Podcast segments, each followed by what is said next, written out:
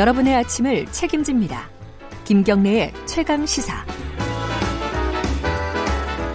가장 핫한 소식을 스포츠 소식을 가장 빠르게 전달하는 KBS 스포츠 취재부 김기범 기자와 함께하는 최강 스포츠 김기범 기자 나와 있습니다. 안녕하세요. 네, 안녕하세요.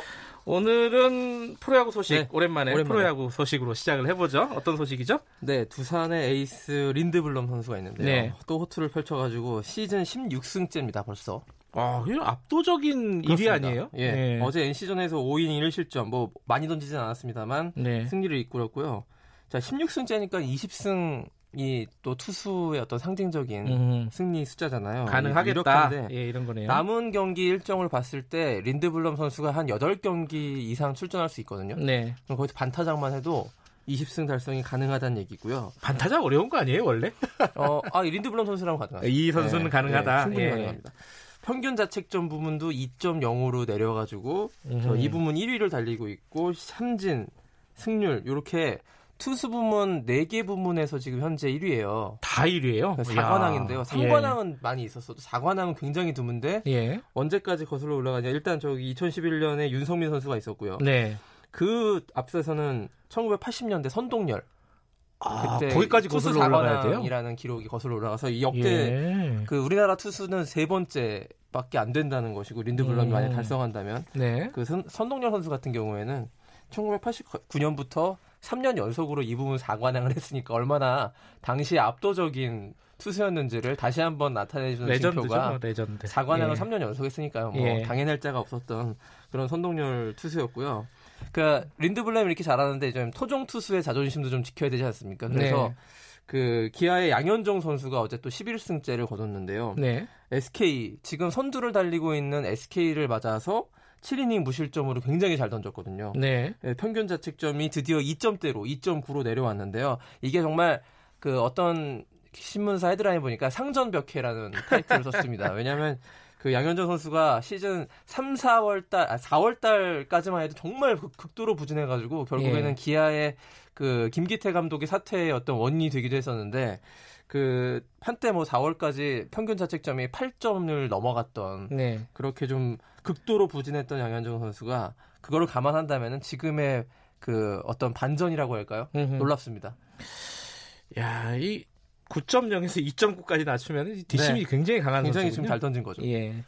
자, 그리고 축구 소식 잠깐 알아보죠. 이 네. 호날두 선수 노쇼 사태. 네. 이게 약간 좀 커지고 있어요, 사건이 점점. 이게 그 양파 껍질을 벗길수록 더 추악한 면이 지금 나오고 있는 네. 그런 사태가 벌어지고 있는데요.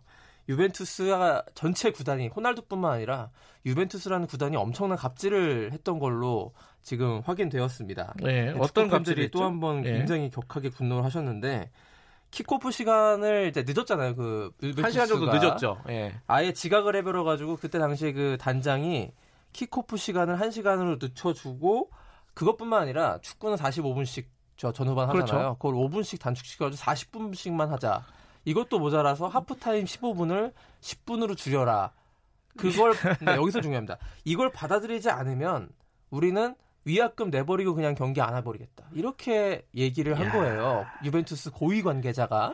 야, 이건 진짜 갑질이네요. 네, 여기서 또 네. 이제 축구를 좀 아시는 분들의 충격이 한 번 더 있는 부분은 뭐냐? 어떤 거요? 이 고위 관계자가 누구였냐면 유벤투스의 단장인 파벨 네드베드라는 사람인데요. 이 네드베드가 네. 90년대 중후반 이때 유벤투스의 legend고요. 정말 아, 그래요? 축구를 음. 굉장히 잘했던 그래서 그 피파 발롱도르도 그때 수상했던 음흠. 한마디로 legend인데 네. 그래서 이 팬들이 이 네드베드가 이제 현역에서 은퇴한 다음에 그때 경기장에 왔지 않습니까? 네드베드한테도 굉장히 열광을 많이 했어요. 그렇군요. 그런 전설적인 존재가 이런 갑질을 했다는 거에 대해서 더 충격을 금치 못하고 있는 상황이고 프로축구 연맹 우리나라 예. 프로축구 연맹이 항의 공문을 유벤투스에 정식으로 보냈고요. 이러한 사실들을 적시했습니다.